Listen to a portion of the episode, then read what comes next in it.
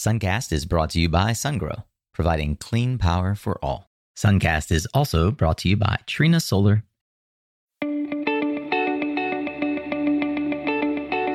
Hey there, Solar Warriors. I'm Nico Johnson, and this is Suncast.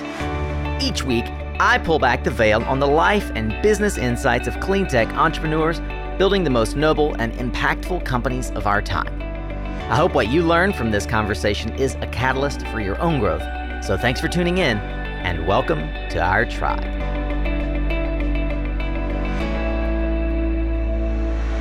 All right, Solar Warriors.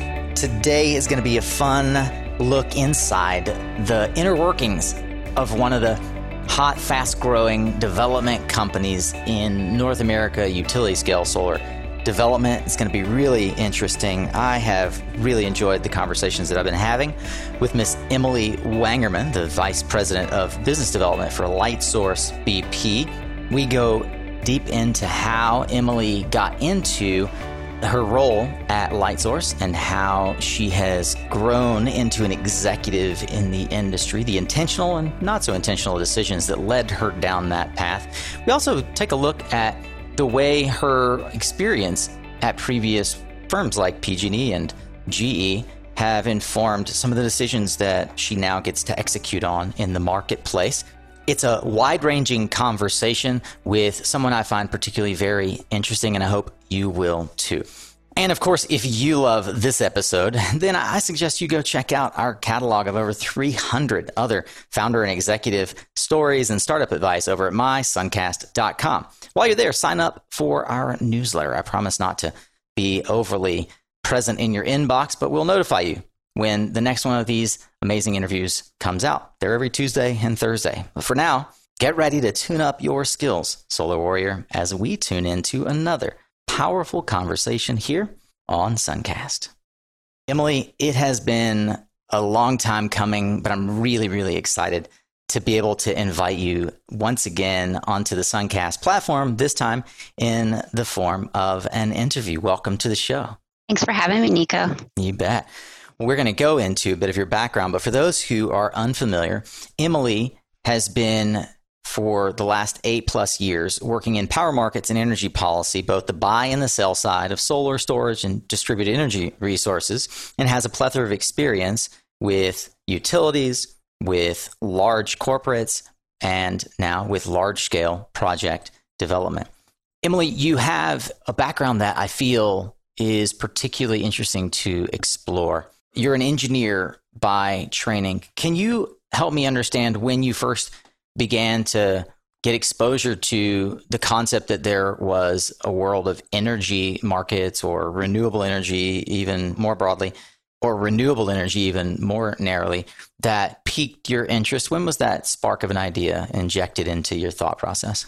Yeah, you're right. I started as an engineer. I was a chemical engineer in psychology out of uh, Rensselaer Polytechnic Institute.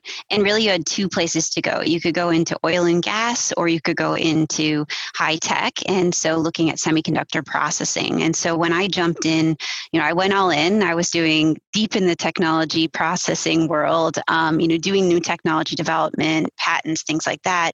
That took me around the world. And I lived in Malaysia and the Philippines.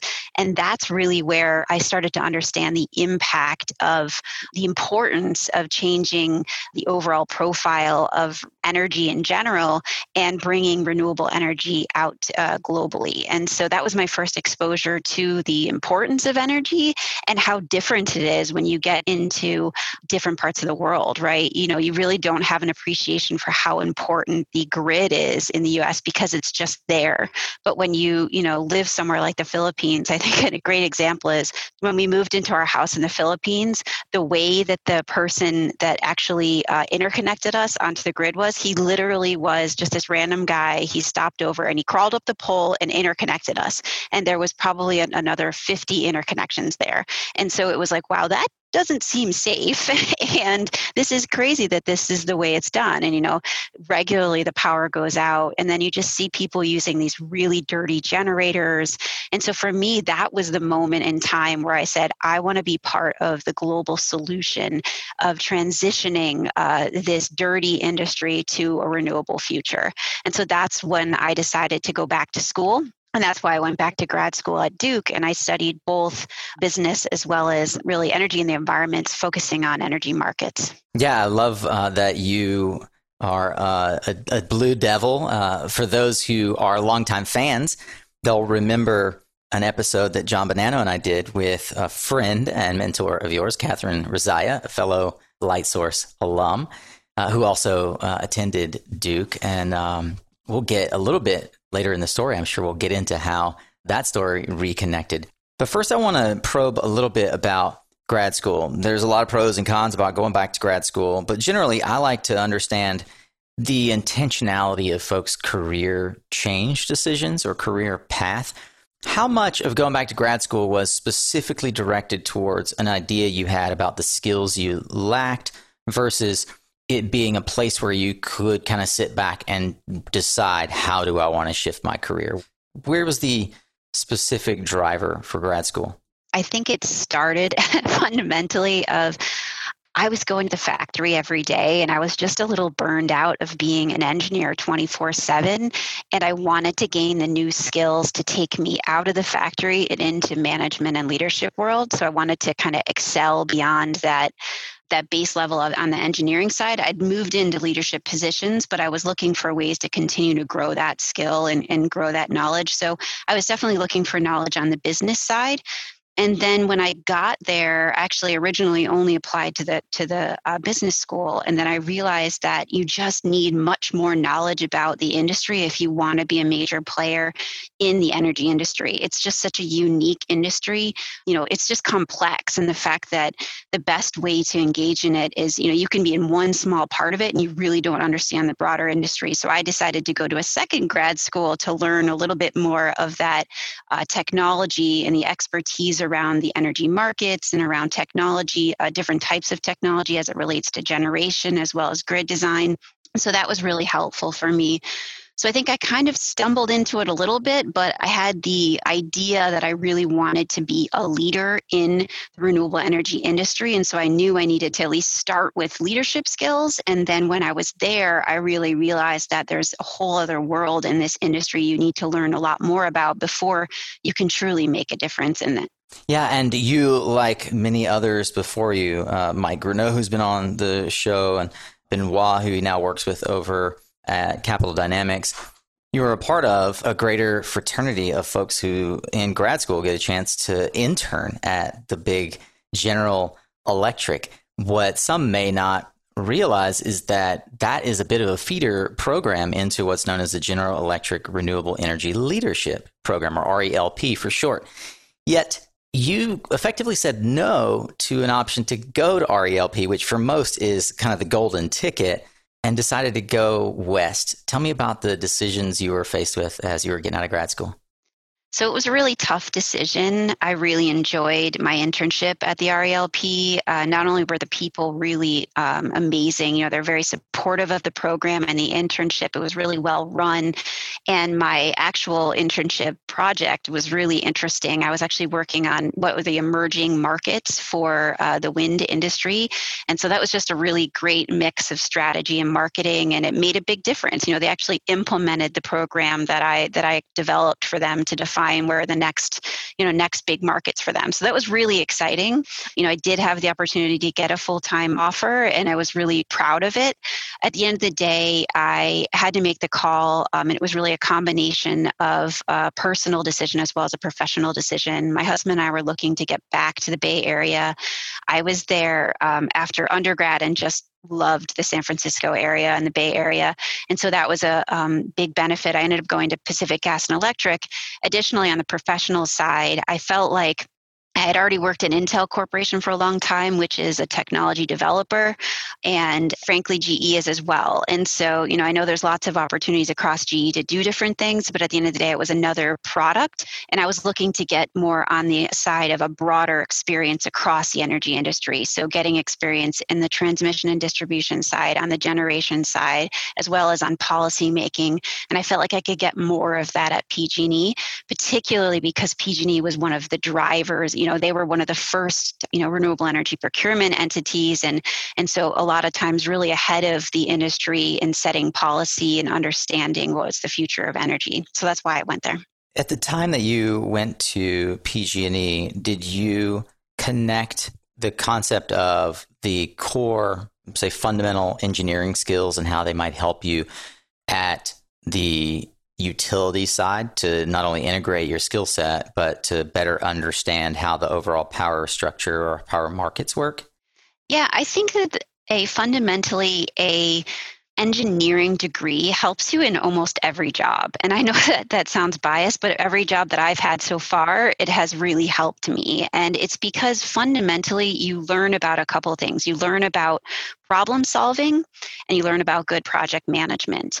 And you know those two things will take you really you know will make you successful in any role that you have. So for me yes i think it made me um, a powerful um, you know impactful person at the company. You know at the end of the day i led a bunch of you know across company strategic initiatives which what did you need for that? You need to be able to think strategically and have good project management. And so for me those were fundamental um, engineering skills that I brought to the table. And then while you're there, you know, while I was at PG&E, I just learned a ton about the industry itself. And so I was just constantly absorbing information from people that had been in the industry for 10, 20, 30 years. And so, you know, what I what I brought to the table was helping move forward some massive strategic initiatives and helping grow the business and change. And you know, change is difficult for big organizations. So being part of that change management and and bringing that from you know being an engineer you're constantly changing you're constantly solving problems and you have to move really fast in high technology.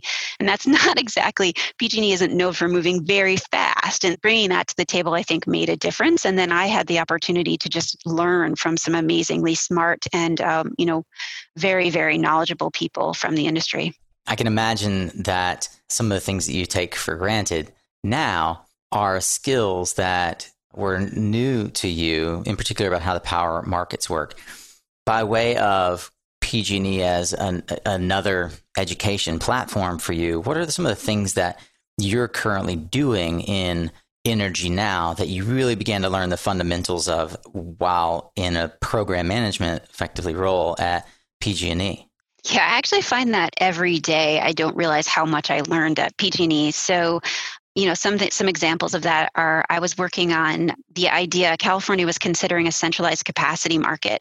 And I was working on that, and we were working on an across the industry. So we were working with interveners, we were working with the CPUC, with the California ISO, you know, with the all, all the IOUs, and even the CCAs were engaged. And so it was this incredible example of I was working with all these leaders that had been talking about capacity markets for a very long time. These people were part of understanding how to deal with the energy crisis as it happened and all those other things. And so I was just absorbing all this knowledge and being part of these discussions and helping drive forward a decision of whether or not we needed a centralized market or not. And we decided we already had an effective capacity market and it was the bilateral market you know with if, if, you've heard of ra resource adequacy. And so we didn't need to introduce a whole centralized market because it would have cost billions of dollars introduced a complexity that wasn't there. And it was this incredible process to be a part of that i almost take for granted now.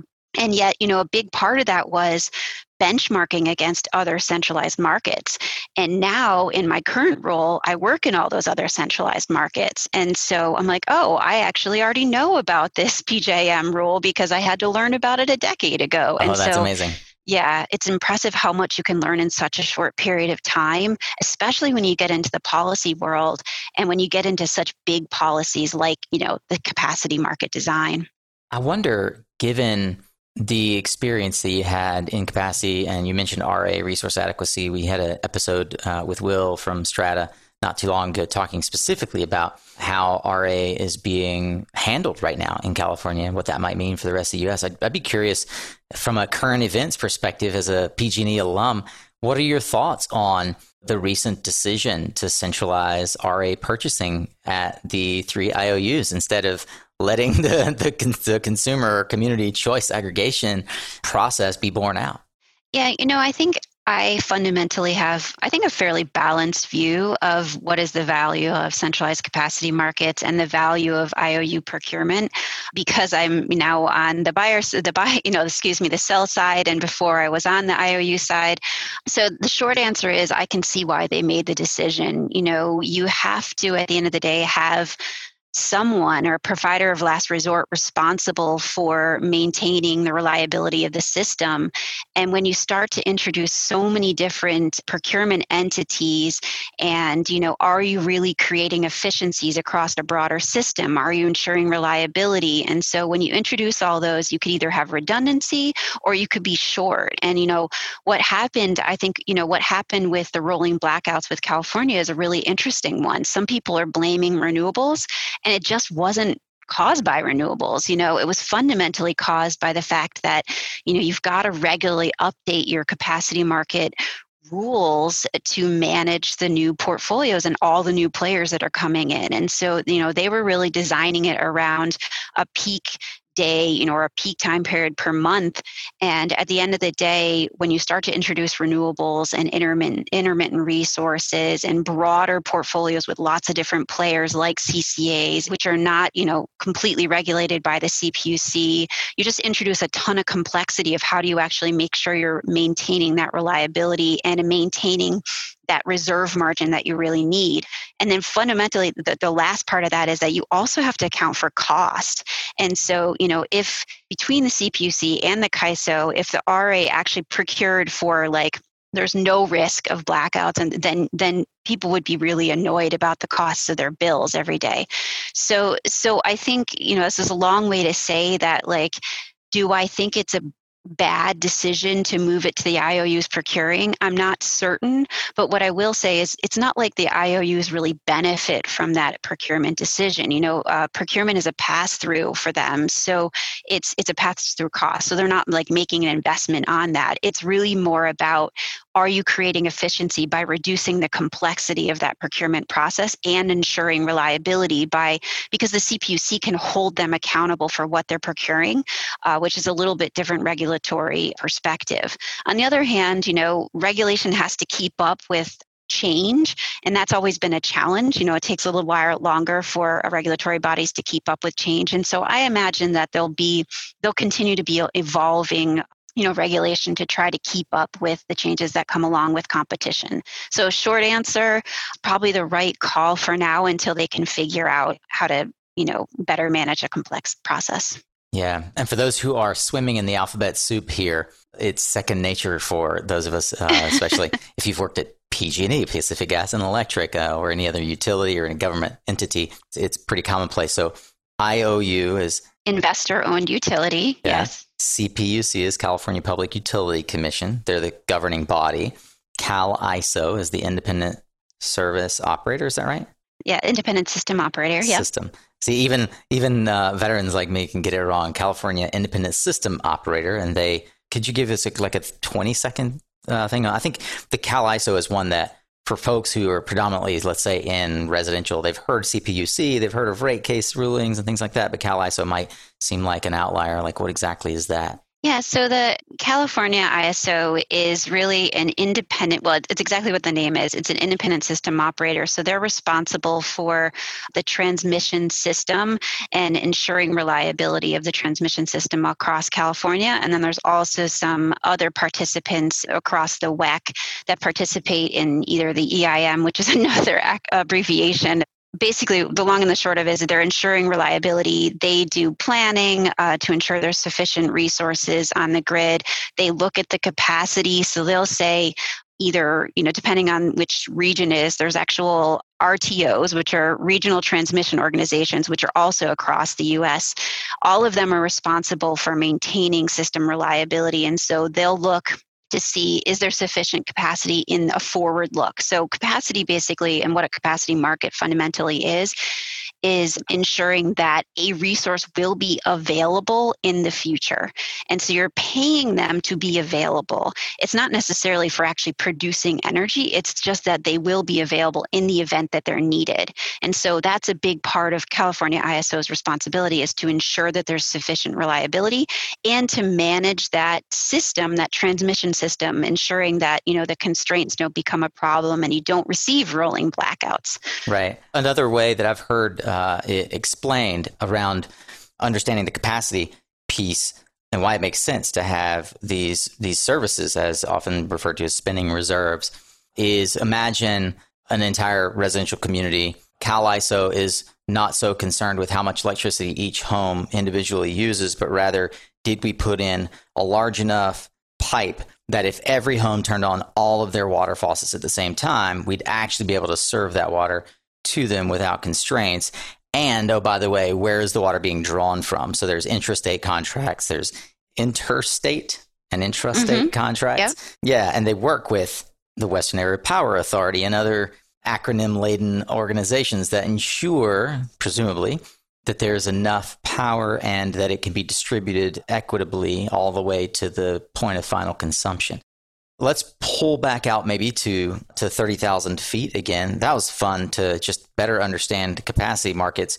As a developer of solar assets, how much of the sort of the business development role is glad handing with property owners versus studying and understanding things like what happens at the Cal ISO and where the regulatory opportunities are. Like, how does that piece fit within the job of a developer? That's a good question. So, I would say LightSource is designed a little bit differently or organizationally set up a little differently than some other developers. Um, my group, the business development team, has really the power markets organization. And so, managing uh, contracts with customers as well as, you know, trading from an energy and rec perspective on the short term and mid-term as well as long term basis. And then there's, you know, we also actually do acquisition of projects. And so the acquisition is looking at portfolios and projects and saying, okay, um, other developers have these portfolios. Do these make sense? Can we make the economics work to then sell them off to an offtake or a customer? But when you actually get down to lease negotiations and land negotiations, the good news is for me, I don't have to do that much anymore. Uh, that's really handled by our project development team. But when I started at LightSource, we were a really small company and so we were doing everything. You know i was calling landowners i was calling you know real estate agents i was and i was also talking to customers and trying to sell deals. So i've had i've been in the weeds there. I'd say a better use of my time is focused on that power marketing experience because it does bring what i've learned to the table on the business side as well as on the you know the engine energy side and learning it from pg&e my day-to-day job is not glad handing landowners it's actually more talking to customers about what they really want from their solar energy, solar and storage energy experience, and then helping them get it through a combination of our products or going out and buying something from a developer that if I don't have it to meet their needs. I've been wondering what's your least favorite solar asset management activity. You know, those daily, weekly, sometimes monthly deliverables that you just have to check off the list but can be such a drag well, let me tell you how to press the easy button and get going on the work that really matters by automating your invoicing and ticketing and reporting with PowerHub. Focus on the work that you want to do. Take the boring stuff off your plate with PowerHub. You can go to powerhub.com forward slash suncast to learn more. I've heard time and again from tons of friends who've made the transition from namely PG&E, but many different utilities that they decided to move downstream into development and they waited too long. Like in retrospect, they kind of look back and go, gosh, why did I wait eight years or whatever? how was that experience for you? And help me understand how and why you chose to make the jump to LightSource. Yeah, I think it's a tough it's a tough call. You know, once you're in a big company or a big utility like PG&E, there's just so many opportunities to keep learning and keep getting engaged in really important industry leading initiatives. So I was there at PG&E for 6 years. I probably could have left earlier and probably should have left earlier, but I'm still learning and I really enjoyed the new things that I was working on, so it was hard to let go. And then even personally, I had a little kid and uh, they had amazing daycare, and so it was hard to let go of some of the perks of the daycare. But I finally made the decision just one day I said, you know what, I need to try something new and I really want to get on the side of, of the sell side and be a part of, you know, directly making a difference and growing globally renewable energy. And so I started to look. And the good news is, just like one day I had a conversation with Catherine, uh, our mutual friend, and I was like, hey, you know what? I, I'm looking to change roles and you know, hey, do you have any thoughts? Do you have any people that you recommend I speak to? And she said, you know what? I actually have a position come over and chat with us. And I ended up coming over and just had a great conversation with the team. There were really only about five people at the time. And so it was much more of a just get to know everybody.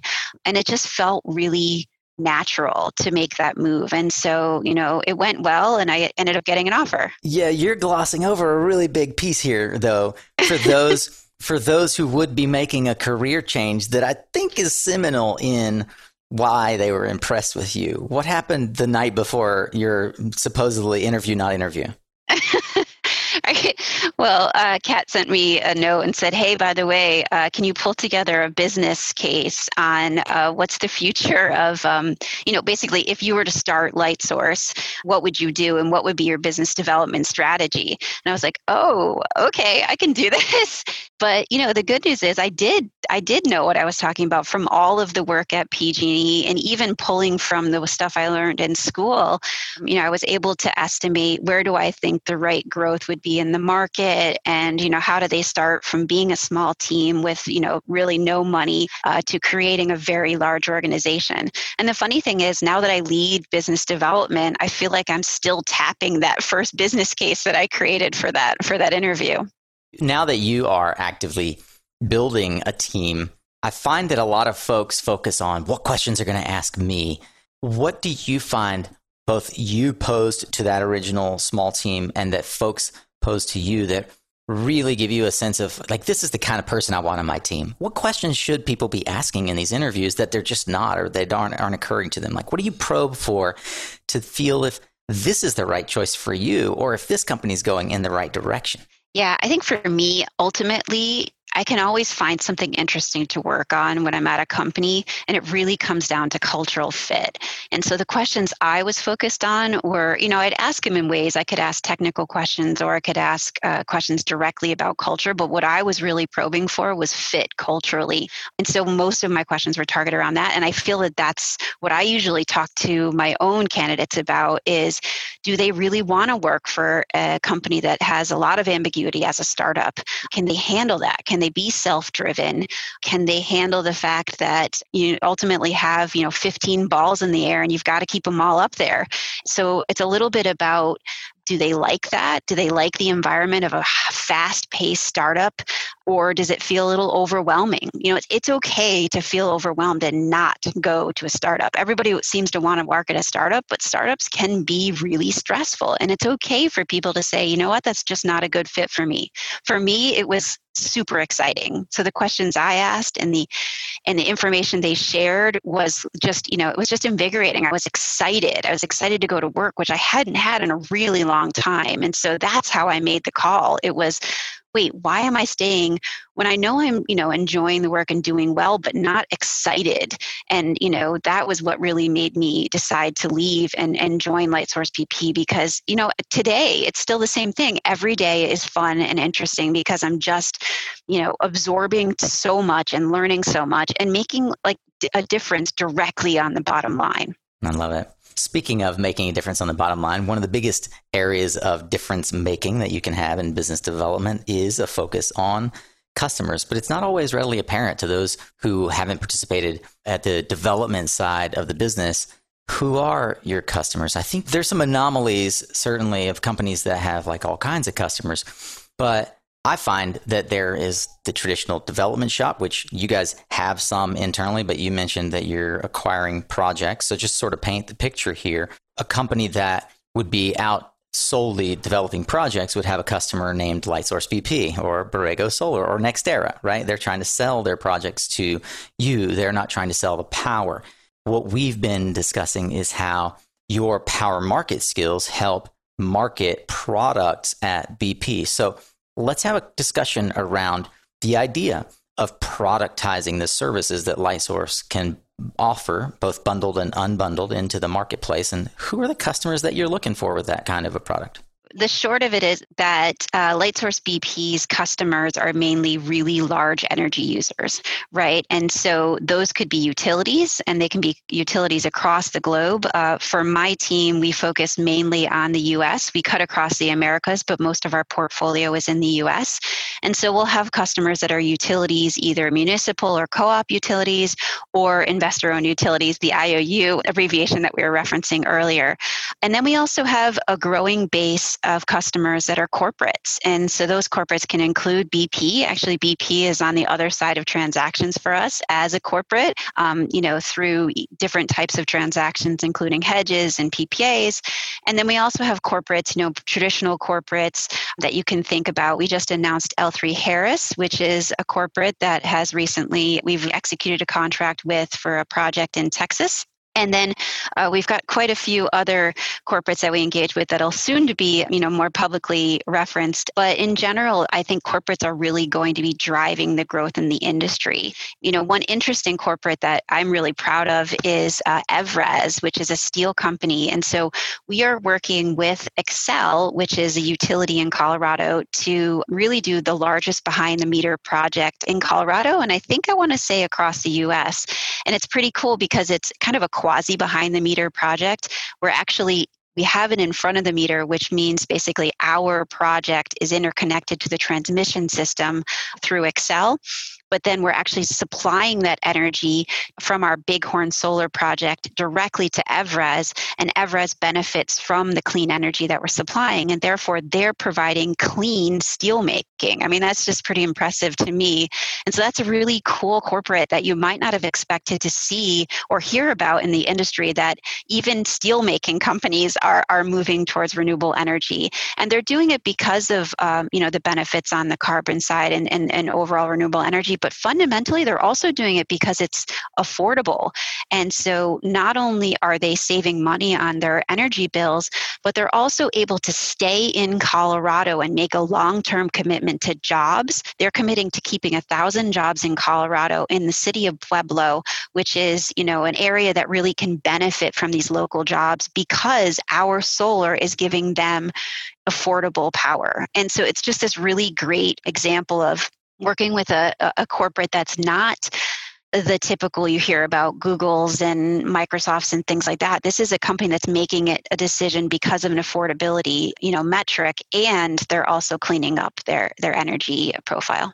You mentioned in a few previous conversations the idea of bundled versus unbundled services. What does that mean with it with regard to you know, solar development or power development more broadly? It really depends on which uh, region of the world you're in, but in the US and traditionally in um, integrated or regulated markets, power was really sold as a combination. It was really energy, capacity, and any other attributes, so environmental attributes as it relates to renewable energy, etc., ancillary services, other products. And so those are products, those are energy products.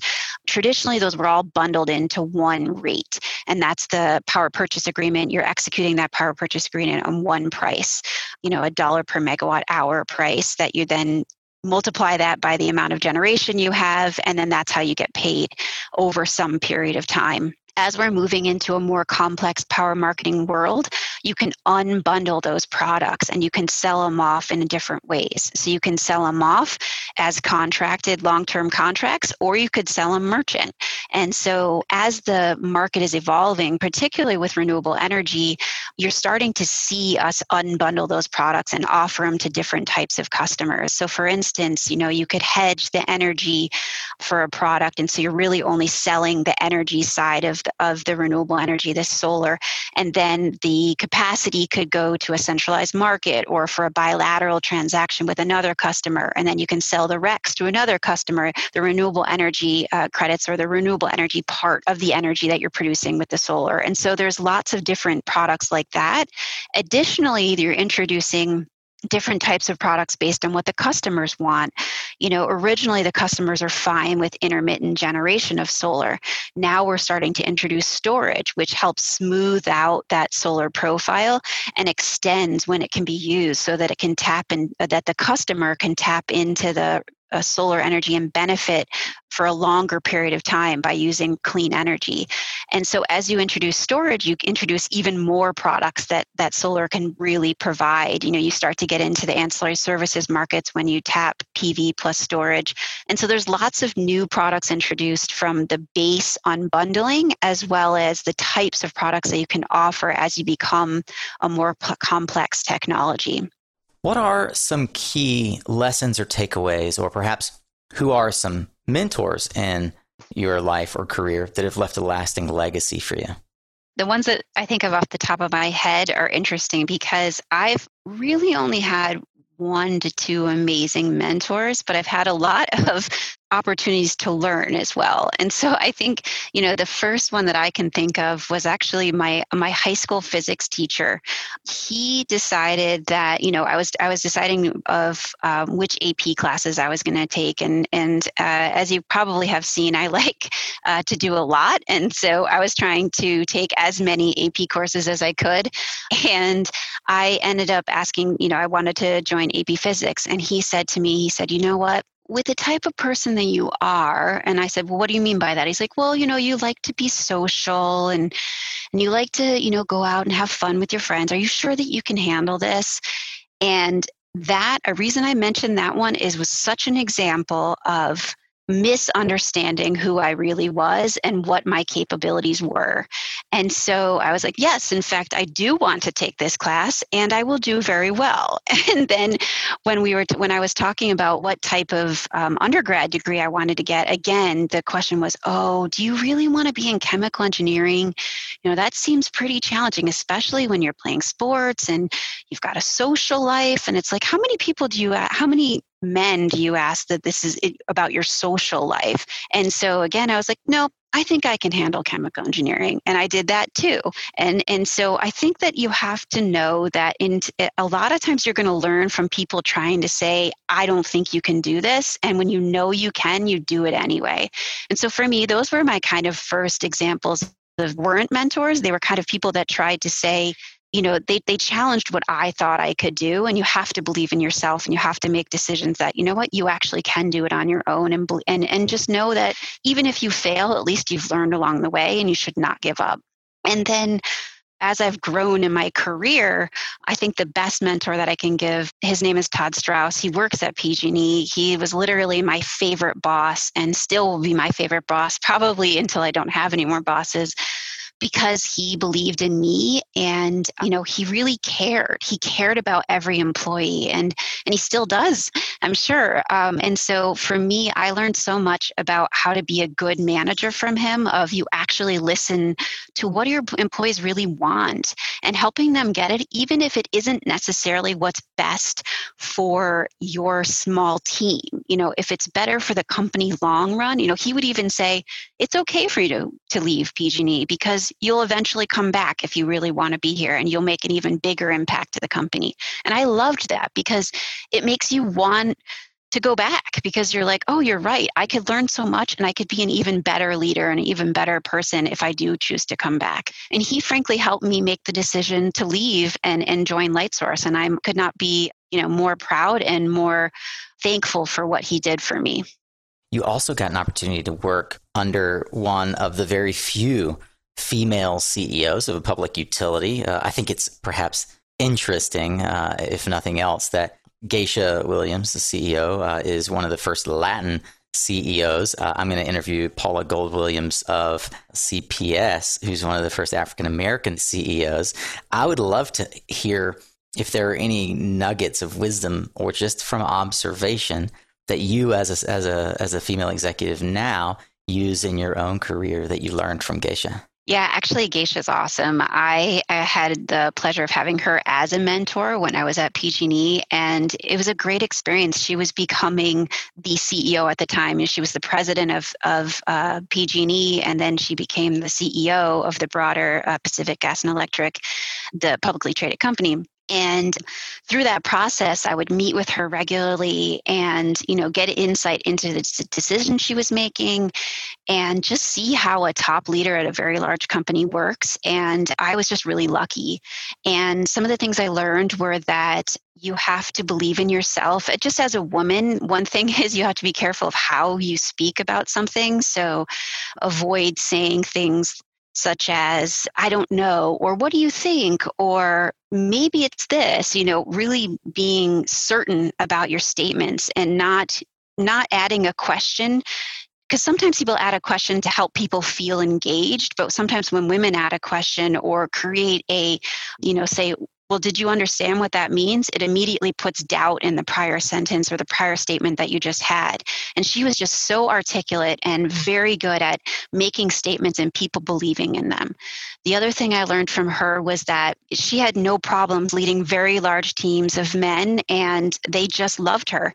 And, you know, when I was in engineering, I led some large teams. In fact, when I lived in Malaysia, I think I was the first female leader that they'd ever had. And so I was used to that experience.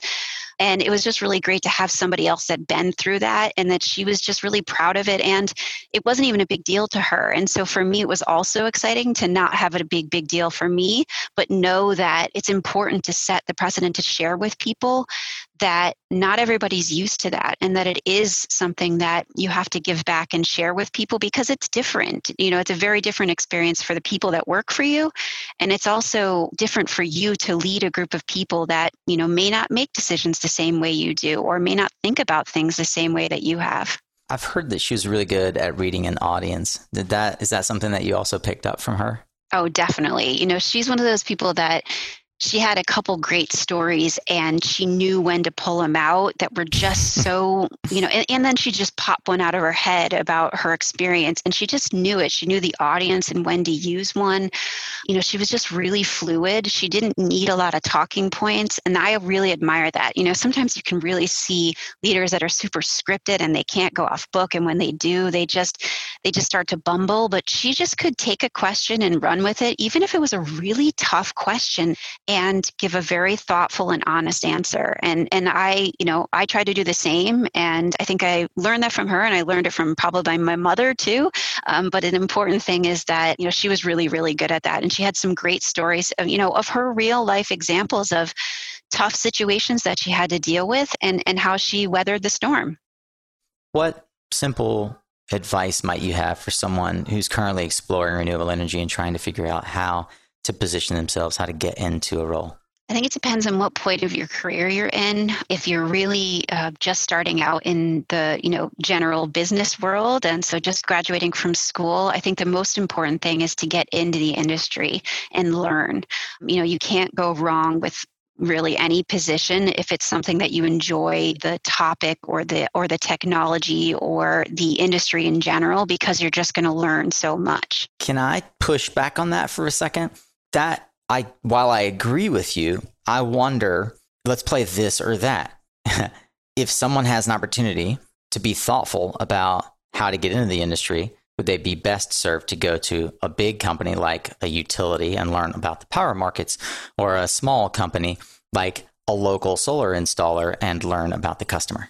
I think you learn two very different things at those two organizations. I would actually say try to do both. But if you're trying to decide between the two, the benefits of going to the big company is you're going to get that breadth of experience. You're really going to learn the details behind why a decision was made, why the technology was selected, why the policy was designed the way it was. And therefore, I think you'll be more prepared to make the strategic decisions as you advance in your career.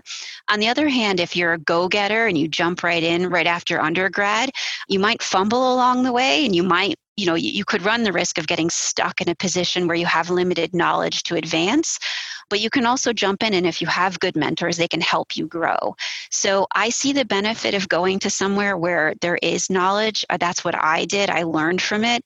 On the other hand i think there are the unique few that can really excel without that deep knowledge in their background but you also have to do the work. So if you're in that world then what you're going to have to do is go to conferences and take outside seminars and have mentors so that you're learning the industry and you're making decisions based on the, the knowledge and the history of of the energy industry without you know without that you're not really going to be able to truly grow in the industry.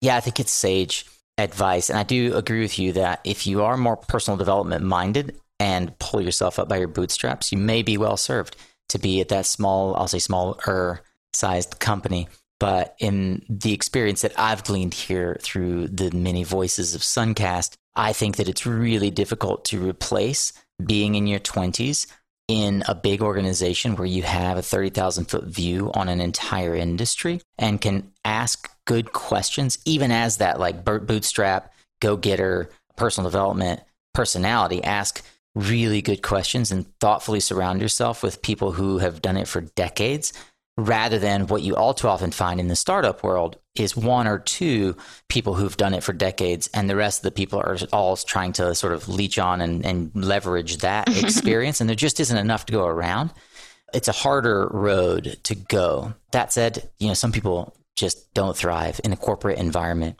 and they are kind of made for a startup. In all cases, I think that college, if that's where you uh, are jumping out from, is a great incubator to try things, right? Get an internship at a big company, get an internship at a small company. If you're in that mid career and you've found yourself stifled at a startup type company, is it too late to jump to a corporate and gain the experience that you missed? My answer is no, since that was me. yeah. Fantastic. So, here at Suncast, as I, I believe you're familiar, we believe that leaders are readers and readers are leaders. I'd love to know, therefore, what books have you recommended or gifted the most and why? So I am a pretty busy person. So I'll be honest, um, I try to mix things up with, I'm a voracious reader. I mean, I think compared to my sister, who is one of the most incredible readers I've ever met, um, I wouldn't be considered voracious, but I'd say on average, I read quite a bit. Um, I mix things up. I mix things up on the fiction side because I think it's a good relief. Um, you know, we have pretty stressful jobs, and it's important to find you know relief in in fiction.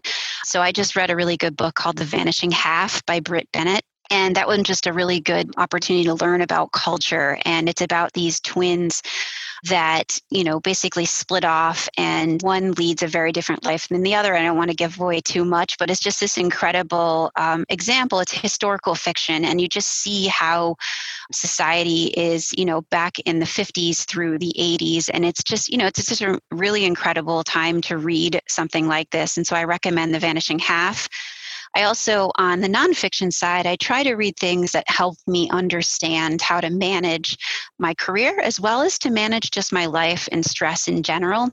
Recently, and I do a lot of listening to books. So I run, and when I run, I listen to audiobooks. And so it's sometimes fun to read the, to listen to the nonfiction because uh, you can kind of break it up into bite sizes and not feel so overwhelmed. You know, the book Salt is really good. Uh, that's just in general. I recommend that just to learn about the history in general. But the one that I was re- reading right lately is called Daring Greatly by Brene Brown. And that one's huge because it really makes you step back and realize how important even things like elementary school and how teachers uh, respond to students and are they shaming them or are they teaching them that it's important to be vulnerable and take risks? You know i listen to my son who's six years old. I listen to him every day in school now because he's homeschooled or not homeschooled he's at home remote learning during the pandemic. And i listen to his teacher and i see you know do they take risks and they say it wrong like tree he spelled it d-r-e-e and she's like no you know and she kind of shamed him for it. And i said now next time he's not going to raise his hand. And so you know I think for me, it makes me think back of a meeting and saying, did that person try and fail, but they tried? Well, now I'm not going to yell at them for being wrong. I'm going to talk to them about what did they learn from being wrong and how can they you know in, incorporate that learning and next time that they do something. So you know it's about that one is an incredible book. I recommend that to anybody. Sorry is salt the by mark kurlansky yeah yeah, yeah. same guy that wrote paper Yes, yeah, okay. and there's um the last book that I would say that I that I've actually really enjoyed this summer with my son is actually the Harry Potter series. You know, I think that when you're working with children or when you're you know you ha- you're raising children and especially in this crazy covid environment it's been really tough to talk about challenging you know stressors for children and stressors just in life in general. And i've found that there's a lot of examples in that book that help explain challenging things to kids that i don't think i would have been able to do on my own. Well, Emily, I enjoy all of these conversations with you, and I'm sure that others are going to want to find ways to engage with you. Is there an appropriate place or way to do that? Are you on LinkedIn or Twitter? How can we help folks find you? Sure. Yeah, I'm on LinkedIn. Uh, definitely write me. I'm also on Twitter. Um, and then I'm I guess you can also look for Lightsource BP on the website. There's definitely lots of information of lightsourcebp.com.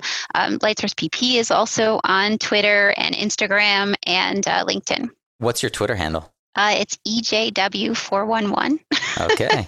you know, just very memorable. That's a great one. Six letters. Uh, you scored that yeah. one early. Been on a long time. Well, let's end today, Emily, with a bold prediction. What one thing do you see happening in the market that maybe nobody else is tracking? What's in your crystal ball? So, we talked a bit about the different product offerings earlier. And so I'd say in the near term, I expect to continue to see things that are going to really push the boundaries of how renewables are going to engage in the traditional power markets. And so I think we'll see lots of different opportunities there. But for me, something that I'm really keeping track of, which we haven't talked a bit a bunch at all really about the partnership with, between Lightsource and BP. But what I'm really excited about is the renewable energy industry driving change beyond the electricity industry into you know heavy fuels and things like that. And so what i'm seeing is the you know what do i see in the crystal ball is that you're going to see big companies like bp making big investments in renewable energy that drive changes beyond electricity. They do things like green hydrogen. You know lightsource bp is working on a pilot with bp right now on a green hydrogen facility in australia where our solar is going to supply clean energy, which which is why it's called green hydrogen for the hydrolysis process. And so I think that's just fundamentally really cool because you can then use that hydrogen as a fuel for heavy industry, or it could be a feedstock for something else. And that's really moving beyond the electricity industry into some really dirty technologies. And so if we loop back all the way to what I really cared about, fundamentally I made the decision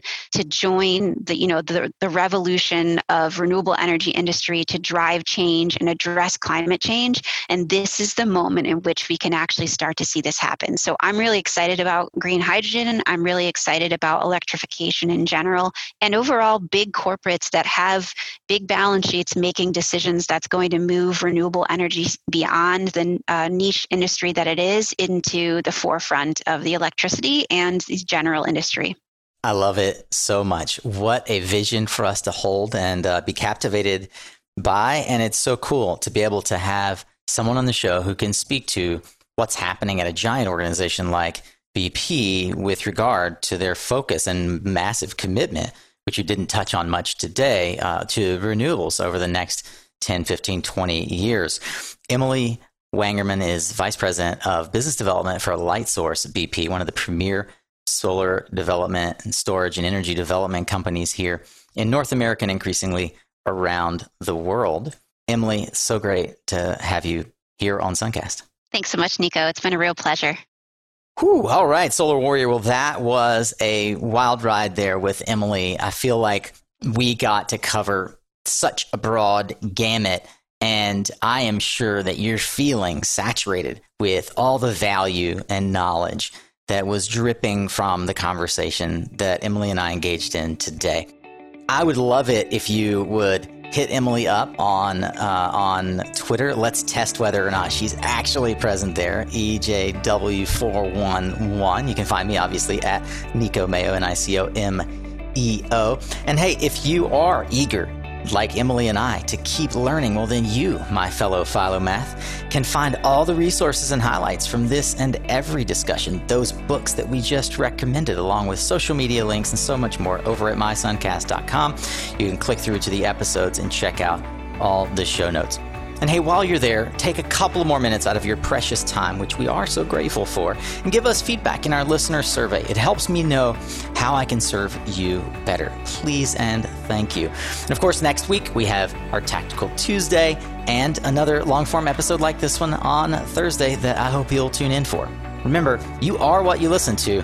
Thanks again for showing up, Solar Warrior. It's half the battle.